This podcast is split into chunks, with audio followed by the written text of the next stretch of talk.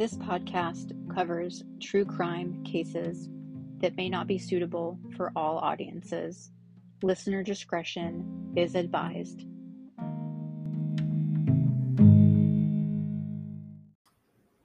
Welcome back, everyone, to Malice and Mocktails. I am Katie.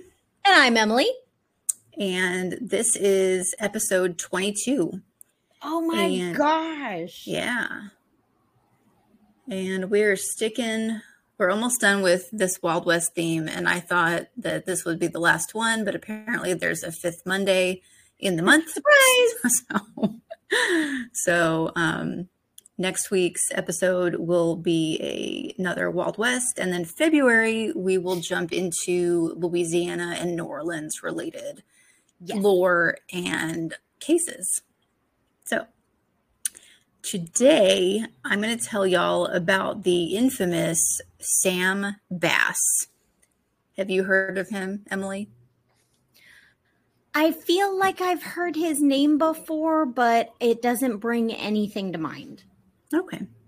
Well, let me tell you all about him. So, Sam Bass was born on July 21st, 1851, in Indiana to Daniel Bass. wow. Sam Bass was born on July 21st, 1851, in Indiana to Daniel Bass and Elizabeth Sheeks. His mother, Elizabeth, would die sadly in June of 1861, and his father, Daniel, would later remarry a widow named Margaret Siebert. And their marriage lasted a couple of years until Daniel's death in 1864. And Margaret apparently decided to bounce and leave the Bass family and didn't want to deal with the Bass children. Oh, She- okay. Yeah, she apparently had three of her own from a previous marriage to to to care for. okay, so Margaret um apparently like left the duties of dealing with um Daniel's estate and everything to his brother. And um, Sam and his siblings are sadly now orphans and would later move in with their uncle Solomon Bass and his nine kids on his his uh, nearby farm. And as a child, Sam didn't receive formal schooling and mostly helped on his uncle's farm. And he would later set out on his own around 1869 at the age of 18. And he'd make his way down to Mississippi, um, specifically Rosedale, where he worked for about a year in a place called uh, Charles Mill. And it was in Mississippi that Sam learned how to wield a pistol and perfected his gambling skills. Um, around 1870, he meets up with a man named Robert Mays and his family. And they were traveling to Texas after about a two year stay with, with his family in Mississippi. And Mays had a wife and two sons, uh, Robert Jr. and Elijah Scott. Elijah Scott would later become one of Sam's unlawful companions, and he went by Scott, and so I'll refer to him as that uh, moving forward. Uh, according to one source, Scott was only 13 when he met Bass, who was 21 at the time. So I don't know what the 13 year old is hanging out with a 21 year old, but whatever. he Um, needs guidance. He needs a friend. He needs He a big needs a- bro. needs a big brother. So, Sam had always been taken with the idea of moving to Texas and becoming a cowboy. And this looked like his chance. And when I read this, I immediately thought of how sometimes people um, who've never been to Texas would ask me if I owned like horses or did I have big hair or all those things. Um, when I when I lived in New York City, um, this was back in like 2007, 2008. Uh, I would get questions like that, um, and I don't. I mean, I don't have a drawl or like the, I guess stereotypical big hair or you know what I mean. Like Did they? No. Oh, hold on. what? Hold on. I was gonna say. Uh, I get asked a lot if I say y'all. Do y'all? Do you say y'all? And I and I I do. and our we have we have family that lives in Kansas and our Kansas family like I I said y'all for whatever reason because you know when you're from Texas and you talk to a group of people you address them as y'all. um and I had I had some said something and said y'all and they were like, "Oh my god, you said y'all." And I was like, "Yeah." And and they were like, "We don't say y'all, say y'all again." And I said y'all and like they said y'all and they were like, "See, it sounds weird when we say it." And I was like, "No, Oh. it, it Oh, sounds the same. You it's y'all." Wow. Yeah. I love it. I love it. Do you ride your horse to school? Yeah. No. Are but- they're tumbleweeds?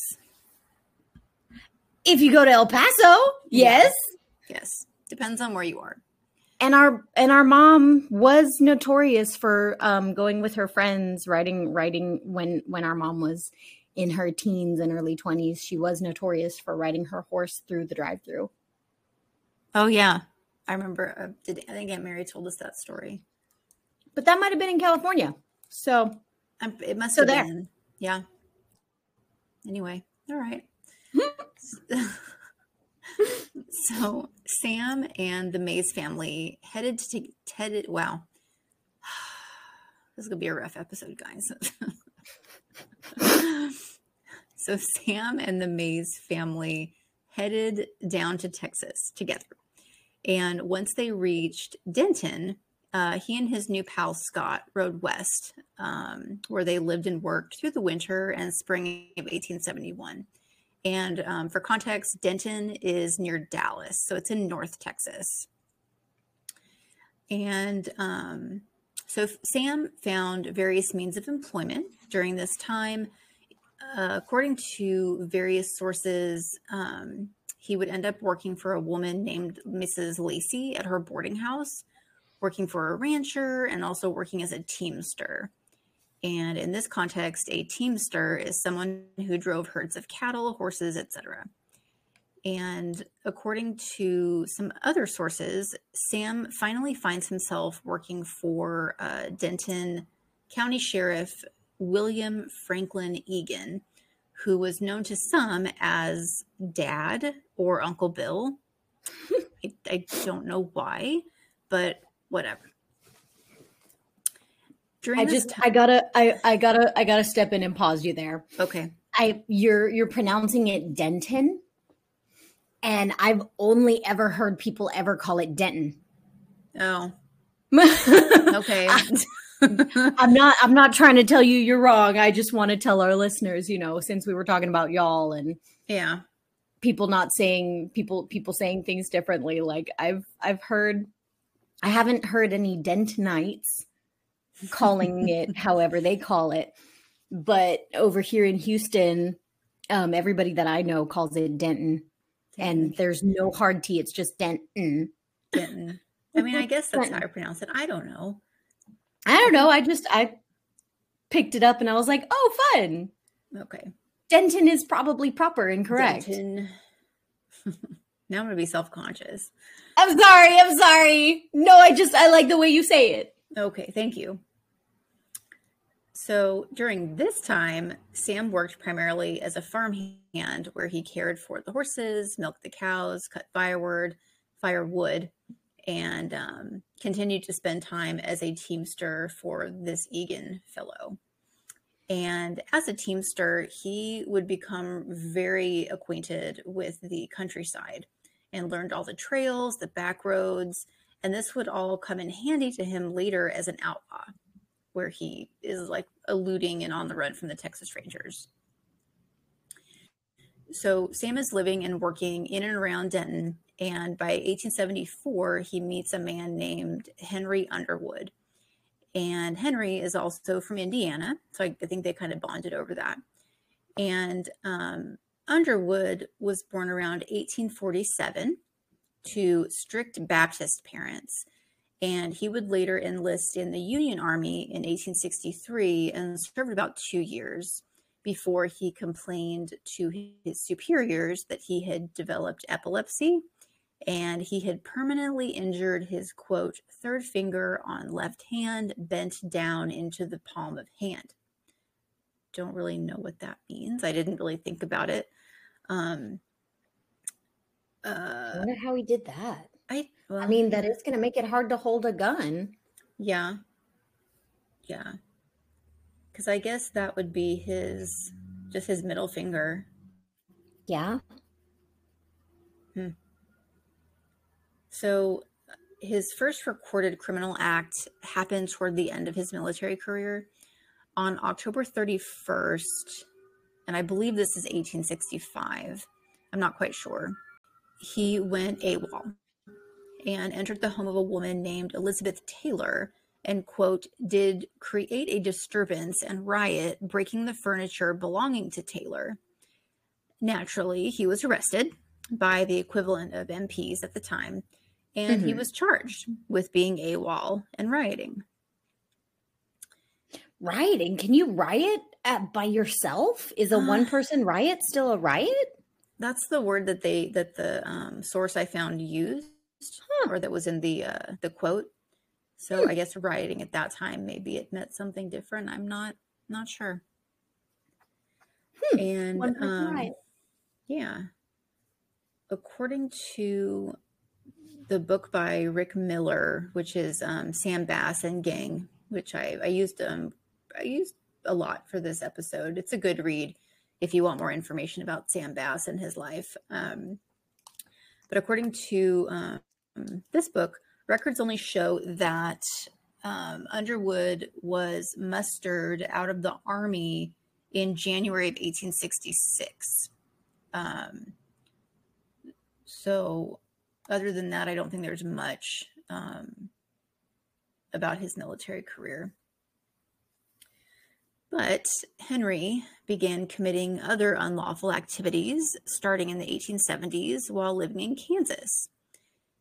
He and his family would end up, they ended up moving away from Kansas because I think the his fellow neighbors are probably tired of his shenanigans at this point. Um, so they need to leave and, you know, go somewhere else. So they head on down to Denton, and that's where he meets our friend Sam. While there, um, Sam works hard and saves his money. And um, he was said to be really, actually, very thrifty and good with his money. Um, he was also passionate about horse racing by this time. And let's see, we're in 1874 now. Sorry. And he ends up teaming up with Sheriff Egan's younger brother, Armstrong Egan, to purchase a gray mare. And this mare was about two years old and allegedly had the bloodline of a horse named Steel Dust, who was well known in the racing circuits at that time and was really, really fast. The mare's name was Jenny, and she was about 15 God. hand. What? The mare's name was Jenny. That's yeah, great. Jenny. Jenny with an IE. Oh, Jenny. And yeah, Jenny. and um, Jenny the mare was about 15 hands. And a hand in this context, it's a unit of measurement and it's equal to about four inches. So Jenny's about probably five feet tall from what? She's kind of short, being 15 hands. I think our I think Dad's horse Shorty was 15 hands, wasn't he? Uh, he might have been because she's about she'd be f- about five feet tall from the ground to her um her withers. Shoulder. Yeah. Yeah. Yeah, sorry. Some equine knowledge there. Emily and I grew up around horses, and our dad used to work as a farrier and team rope. And so, And our mom also was in um, Yes. she worked uh, for a rodeo for a long time and she was also Mhm. a barrel racer. yeah. Yeah. She, I don't know, did she pole bend? I'm sorry, say that again. Did, Did she you know- pole bend? pole bend. It's, I don't lit- that it's means. almost literally what it sounds like. It's, um, it's, uh, flexible poles set up. They're spaced out. I don't know how far, Oh, and you but go you go, the yes. poles? Yeah. Yeah, I don't know. I only knew that she did barrel racing. Okay. Maybe she, I don't know. I don't think we have any Yeah. pictures of her pole bending, but we do have pictures of her barrel racing, which are Yeah. pretty great. Yeah. And she Um, rode English. Mm-hmm. Mm-hmm. We have pictures of you writing English Oh, too. Yeah, there's dressed pictures of exactly like mom. Baby Katie in English attire. If you're if our fans want to, I can post a picture, maybe. So cute. Oh my gosh. Like fawn colored um pants Mhm. with with a white sh- blouse and like the cute little equestrian jacket and the helmet. Yes. So cute. So cute. Yeah. Um Super cute.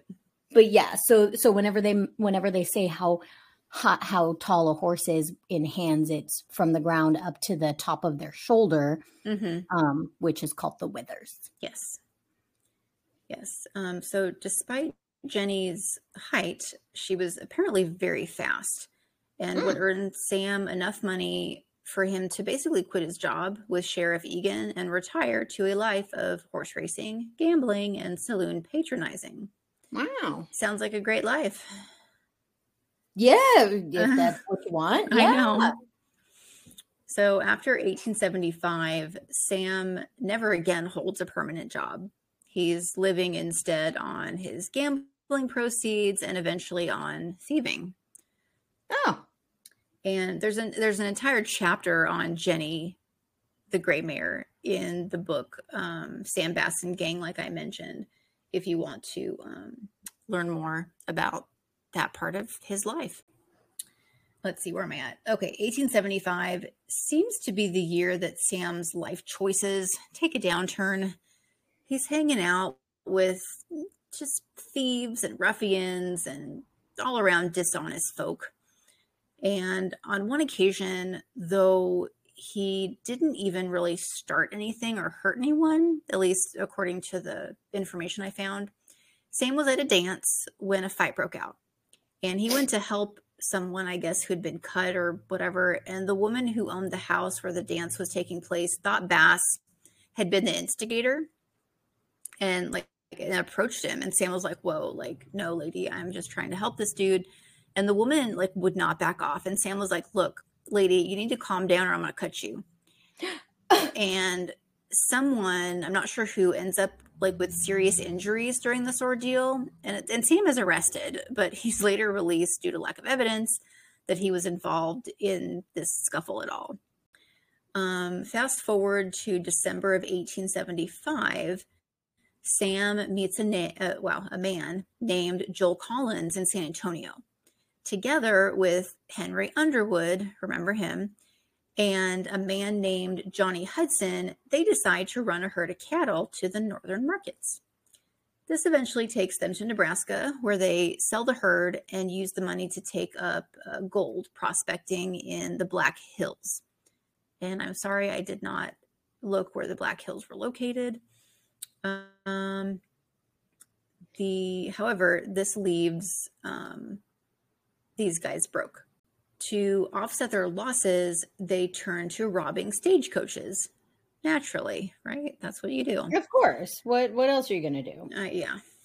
So, in association with a man named Jack Davis and another man just known as Nixon, they end up holding up seven stages over the next few months. And they became known as the Black Hills Bandits. And for whatever reason, you know, robbing stage coaches wasn't wasn't good enough. So they turned to robbing trains. Of course. And when this wasn't enough, they decide to rob banks. Oh my gosh. Um, but let me jump back a little bit to their first train robbery job. So this takes place in Big Spring Station, Nebraska, on the night of September 18, 1877. The um, so the gang um, they forced the station master to signal the oncoming express train to stop so they could they could board. But um, upon boarding, they only found about $450 in the safe that was accessible. So they like brutally pistol whip one of the train workers um, who's, who's aboard the train to get him to open a different safe. But the other safe had a time lock um, that basically couldn't be opened until it reached whatever their final destination was. So they that was like no dice. Um, they end up finding some other boxes and open them, revealing about $60,000 worth of freshly minted gold pieces. And Sam and his crew divide the money six ways and then they split up into pairs. And each pair heads into a different direction. Joe Collins and his partner were shot and killed a week later. James Berry and Nixon end up splitting up, and Berry, I guess, is captured, and Nixon apparently escapes to Canada. The third pair, Sam and Jack Davis, ride south. Sam and Jack were soon joined by a company of soldiers who were actually searching for the train robbers. And these fools were able to convince the soldiers that they too were, in fact, searching for the bandits in hopes of getting the reward. so, yeah. So, after about four days of quote searching, Sam and Jack split from these uh, soldiers and they hightail it back to Denton. Like, I don't know why they would go back to Denton, but okay. That's their favorite place. I mean, I It's- guess, but Their favorite place. uh, so so yeah, I mean, they have.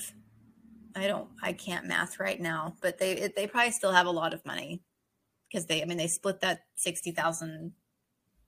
I guess six ways. Oh, it's ten. Ten thousand each. Wow, I'm dumb. No. I forgot how many robbers there were, so I was like ten thousand. I don't know how many. So he's got $10,000. And at this time, that's a lot of money. And so Sam would tell people that his newfound wealth was from a mineral strike he had made prospecting in the Black Hills, even though they made squat doing that. Well, yeah, I Um, mean, you gotta lie somehow. Yeah. So his money and happiness attracted many people, like it does. Yeah. And uh, some of whom would later become part of the Sam Bass gang when he took to robbing trains in Texas. hmm So he's just he's just attracting all kinds of people. Um, all the right sorts. yeah. So it was speculated that Sam would have reached Denton by late autumn when he and Jack had had made their way back. But by February of 1878, Sam had begun to rob trains again. So they're they're still he's still robbing trains, but the book I read kind of posited the question like why why how could you have spent ten thousand dollars in less than four months? And oh, so I sorry I have it in my notes here. That's about three hundred thousand dollars today. Wow. Like In I mean, how you months? could, what On in how many months? four Oh, wow. four? I mean, you live in the high life. You could You- live in yeah. Booze, gambling, women, You horses, buy a house, hor- yeah, horses, Yeah, clothes. houses. all the best foods. Yeah, yeah, Okay. All right. Cool. Yeah. yeah. So, um, many sources uh, that I did come across speculate that he hid his gold instead of actually spending it and just Oh. wanted more. So he'd being greedy. Uh, but then, so then there are like stories flying around about Bass's hidden gold, and I like I automatically thought of City Slickers. have you have you seen I that movie? I've seen that. No. It's it's uh I think it's from the like late eighties, early nineties. Um, but Billy Uh-huh. Crystal and one or I think it's two of his buddies um go on to like this dude ranch Okay. and uh they come across um I think one of the guys his name's Curly, like rough cowboy type, think um like Clint Eastwood, you know, okay. those All th- right. that kind of guy and um they they think that this is all a joke um but they end up like it ends, ends up being a real thing Oh. um but i'm just i'm just thinking like if it was a joke or something you know people these stories flying around and i think people actually to this day think that potentially like that his gold is out there somewhere so i i don't know if he even actually hid his gold or if that was a myth Oh. Okay. So it was it was speculated that he just he hid it and was being greedy and wanted more money. So that's why he went to robbing trains again. Gotcha. I mean, I mean, yeah, because if you're good at robbing trains, why not just keep it up? and just have a Yeah. ridiculous amount of money. Yeah. Back to uh, back to train robbing. So Sam and his entourage hold up a train in February of 1878, and this robbery lands them about thirteen hundred dollars. And on March 18th, they hold up yet another train. And the Texas and Pacific Railroad was hit on April 4th, and again on April 10th and but only the first robbery in february really got them a significant payoff. And according to some of the sources i read the other hits were considered very disorganized because these fools apparently missed larger stashes of cash and gold um, so folks thought that maybe they were amateurs or drunk um, or just yeah They're drunk train robbers. I don't know why I think that's so funny. They're just drunk. Don't worry about it. yeah they'll be fine Your money's safe. Um, yeah. So during these train robberies, the gang was made up of eight men Frank Jackson, Seaborn Barnes, Thomas Spotswood, Arkansas Johnson, Henry Underwood, Sam Pipes, Albert Herndon, and Sam Bass. It's quite a list. Yeah. Um, and the people of North Texas have basically had enough of this nonsense. So then, then Texas Governor Richard Hubbard calls in the Texas Rangers to capture this gang and put an end to this nonsense. So I want to talk a little bit about the political climate in Texas at this time because I think it helps kind of with, it helps with the narrative. So Reconstruction, the Civil War had ended and Reconstruction was waning by this point and the state government was still really weak. And Texas Texans were deeply concerned about the presence of bandits roaming around the state running amok. And they're like, hey, Mr. Governor, we demand law and order, and we demand it now. So this riled up many a politician, and they were all basically, most of them would campaign on a platform of law and order Hmm. and insisted that a modern peacekeeping force be created.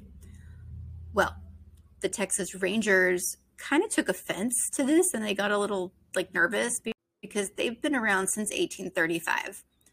Like, what the fuck?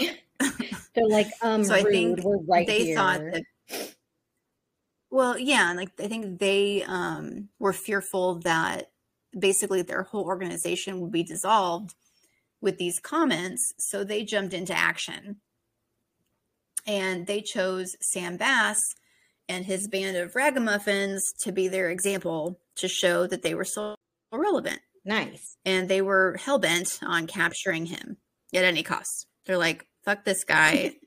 We need to stay relevant. So um, during the four months of what would be called the bass war the gang became the stuff of legend. They would lead texas rangers on long chases with very narrow escapes. And remember sam has extensive extensive knowledge on the trails and countryside so he and his gang were able to evade the rangers pretty easily. Oh, geez. the yeah. The first clash of this so-called war took place in april of 1878 near cove hollow which is north of dallas. The rangers were able to take the gang by surprise while they were resting at the homestead of a man named jim murphy and the gang was able to flee the rangers but sam bass was struck by two bullets one in his gun belt and one in the stock of his gun but he was not injured uh, Jim Murphy was later arrested for aiding and abetting and was later released on bond. Um, he was like consumed with guilt and I think shame for like helping this dude. And so he he ends up approaching one of the deputy marshals, um, Deputy Marshal Johnson, about joining the Bass gang like as a ruse to help capture them. Oh, wow. And I'm pretty sure he did this Okay. to what Uh, sorry, I said okay. All right.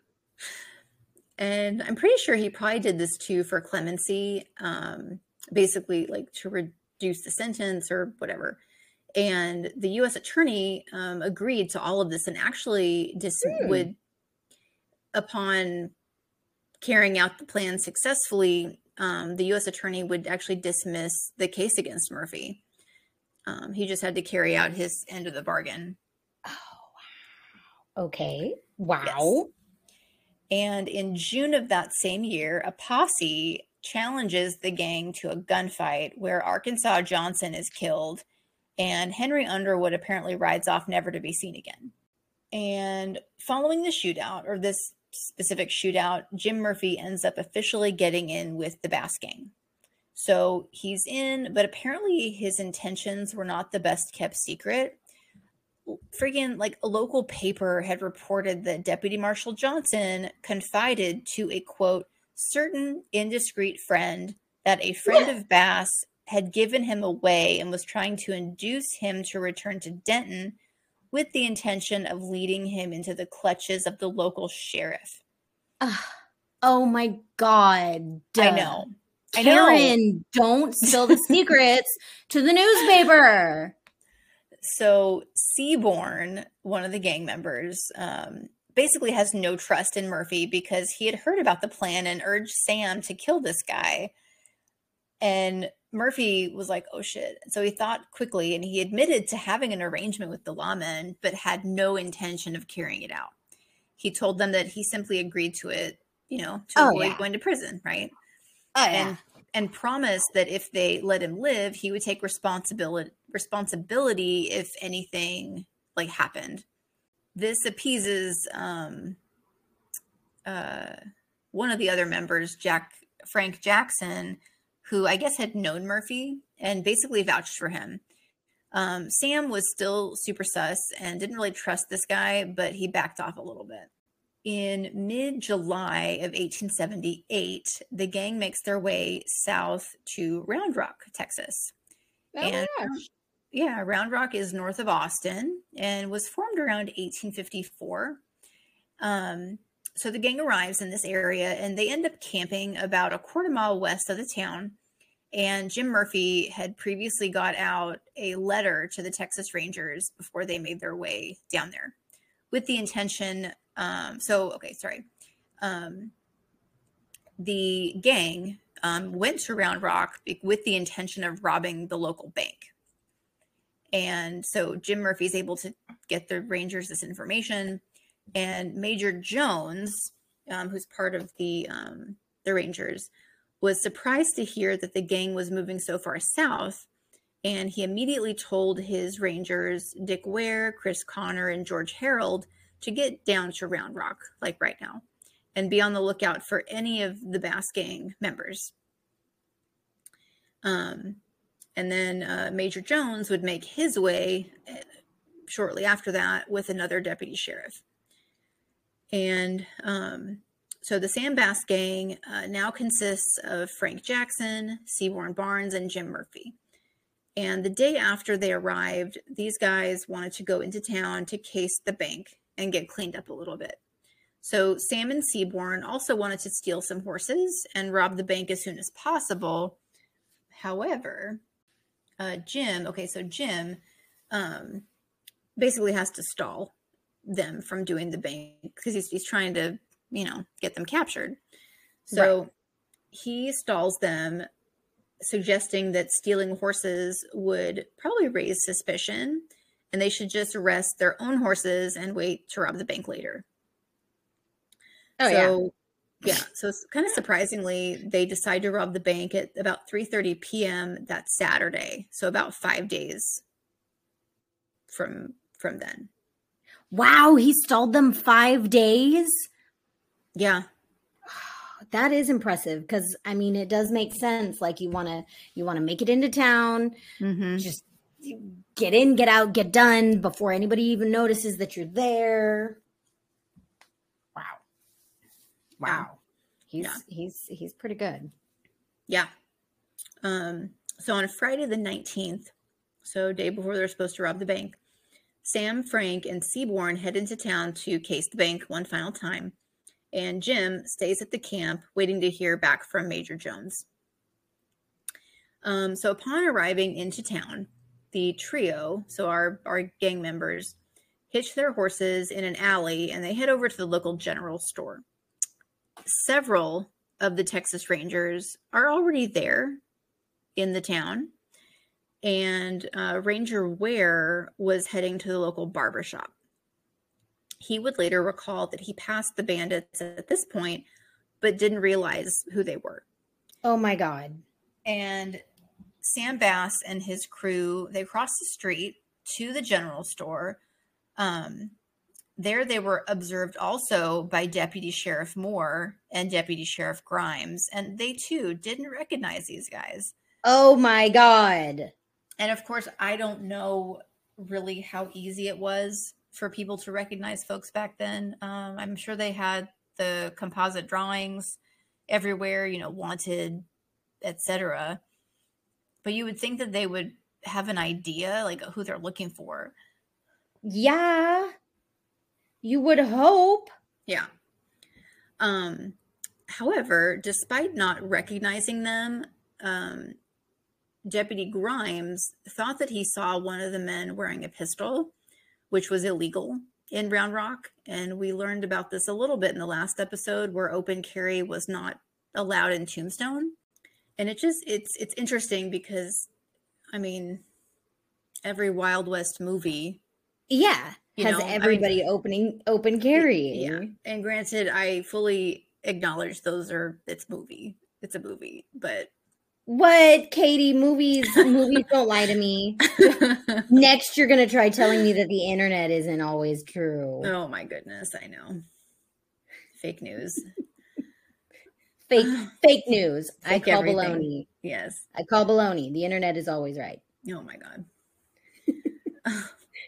so another source mentions that Grimes um, instead thought the one of the men was wearing two pistols, which was one more than the law permitted in Round Rock. Again, I didn't do a deep dive into the gun law of 1870s Round Rock, so this may or may not be accurate. Whatever the case, You're- You're wearing two pistols, Billy. That is one more than you're allowed. I need to confiscate that, sir. oh my god.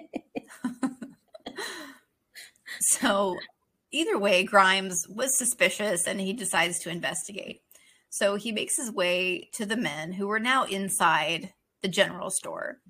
And Grimes is like, Sam, well, he doesn't know him. So, but he goes up to Sam and he asks, you know, hey, do you have a pistol? To which Sam apparently he says yes and proceeds to open fire on Oh this dude, killing him instantly. Wow! Did not see that coming. No, and poor I mean, poor Grimes. neither did. Yeah. No, yeah, poor Grimes didn't see it coming. Um, Oh, he didn't even have a chance to draw his weapon. Now, Deputy Moore, who had been waiting outside the general store, hears all this commotion, runs into the store, gun drawn. He shoots Sam through the hand. And all this chaos, of course, draws the attention of the other Rangers. Uh, Ranger Ware, who was receiving a shave at the time, he gets up and runs into the street with lather like half on his face and begins shooting at the bandits. The shooting also attracts the attention of Major Jones, who is at the the uh, local telegraph office. Um, he meets up with Ranger Ware, and they start shooting at Sam and his cohorts. Um, Sam and his guys return fire, and this goes on for a few minutes. The gang ends up making their way back to the alley where their horses are, and they attempt to mount and get away. Uh, Ra- Ranger Herold and a civilian named Connor fire on the gang with their rifles. And Sam Bass is actually wounded, and Seaborn was fatally shot. Wow. Yes. And I can just imagine all of this like taking place in a matter of like minutes, like moments, Seconds. very quickly. Moments. the the bullet that made contact with Sam actually ended up striking a cartridge in his gun belt and it splits in two with one part entering his back and exiting near his groin the other half lodges in his body somewhere. Whoa. Yeah. Yeah. Because my thought is like if it exits near his groin, like it could have. It's going to be a um, bad time. Well, because your femoral artery. Yeah, your your femoral main- artery is right there. Yeah. All your important, Well, yeah. a, a, a lot of your important parts are right there besides the femoral artery. Well, yes. It's going to be, a, it's to be a bad time. Yeah. Bad, bad time. Ugh. So, I'm Hold on. I lost my spot. Um, there were several accounts of what actually happened during the shootout, which I totally understand because like bullets are flying, there's probably smoke and confusion. Um, several witnesses claim that young Frank Jackson, who was a member of the gang, held the Rangers at bay while he helped Sam onto his horse so they could escape. Another account of this event states that after Seaborn is killed, both Sam and Frank mount their horses and began to ride off with Sam when Sam was hit by the bullet versus him having been hit earlier. So sorry, going back to the the other account saying that Sam was hit when he was on his horse riding off. Um, he he was hit sitting on his horse. He tried to grab onto the saddle horn, um, but he was unable to stay on his horse and he falls off and hits the ground. Oh, And then Frank is firing at the Rangers to like stop them from shooting so Sam can get onto his horse and they can ride away. oh my gosh. Um, So but they do dramatic. I know they do end up getting away, and um, the injuries that Sam sustained would later prove to be fatal. Um, he and Frank uh, make their way out of Round Rock towards some woods, and Sam basically tells Frank that he was in too much pain to continue, and he tells Frank to leave and like go save yourself, dude. Oh my and Frank's gosh. really upset. He didn't want to leave his friend and was like, "No, like I have to stay here and help you."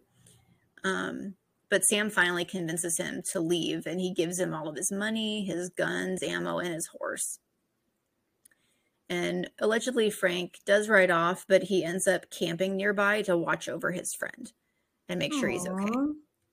The that's Texas actually Ranger, really nice. That's actually know. lovely. I know. Um, the We love the honor amongst thieves. Oh yeah, this is true. The um the Rangers end up calling off the search for Sam until the morning. And um two searchers saw a man propped up against a tree, but assumed that it was one of the railroad workers who were constructing the line um of the Georgetown Railroad at the time. So they don't they don't go bother him. And then um later though one of the the searchers would actually go up to Sam and he basically surrenders without incident. The rest of the search party, including Jim Murphy, um, who one of the one of the sources uh, refers to him as Jim quote Judas Murphy, Oh, because he he was a traitor yeah. technically, or I guess the gang would see him as a traitor. But Well, yeah. Um, so they all they slowly make their way toward the wood where Sam and the searcher were standing. So Sam is still like leaning up against a tree, and um, this searcher's name was Tucker. And so Tucker tells Jim Murphy to stay out of sight because they didn't just they didn't want a big deal to happen. He they just thought it was best that he stay away. And so Murphy was able to identify Sam from a distance. And um, uh, Sam explained that his wounds had forced him to stop and that Frank fled because he told him to. And the Rangers proceed to put Sam into the back of their wagon and they take him back to Round Rock. So once word of Bass's capture makes it to Major Jones, he quickly contacts the Attorney General in Austin.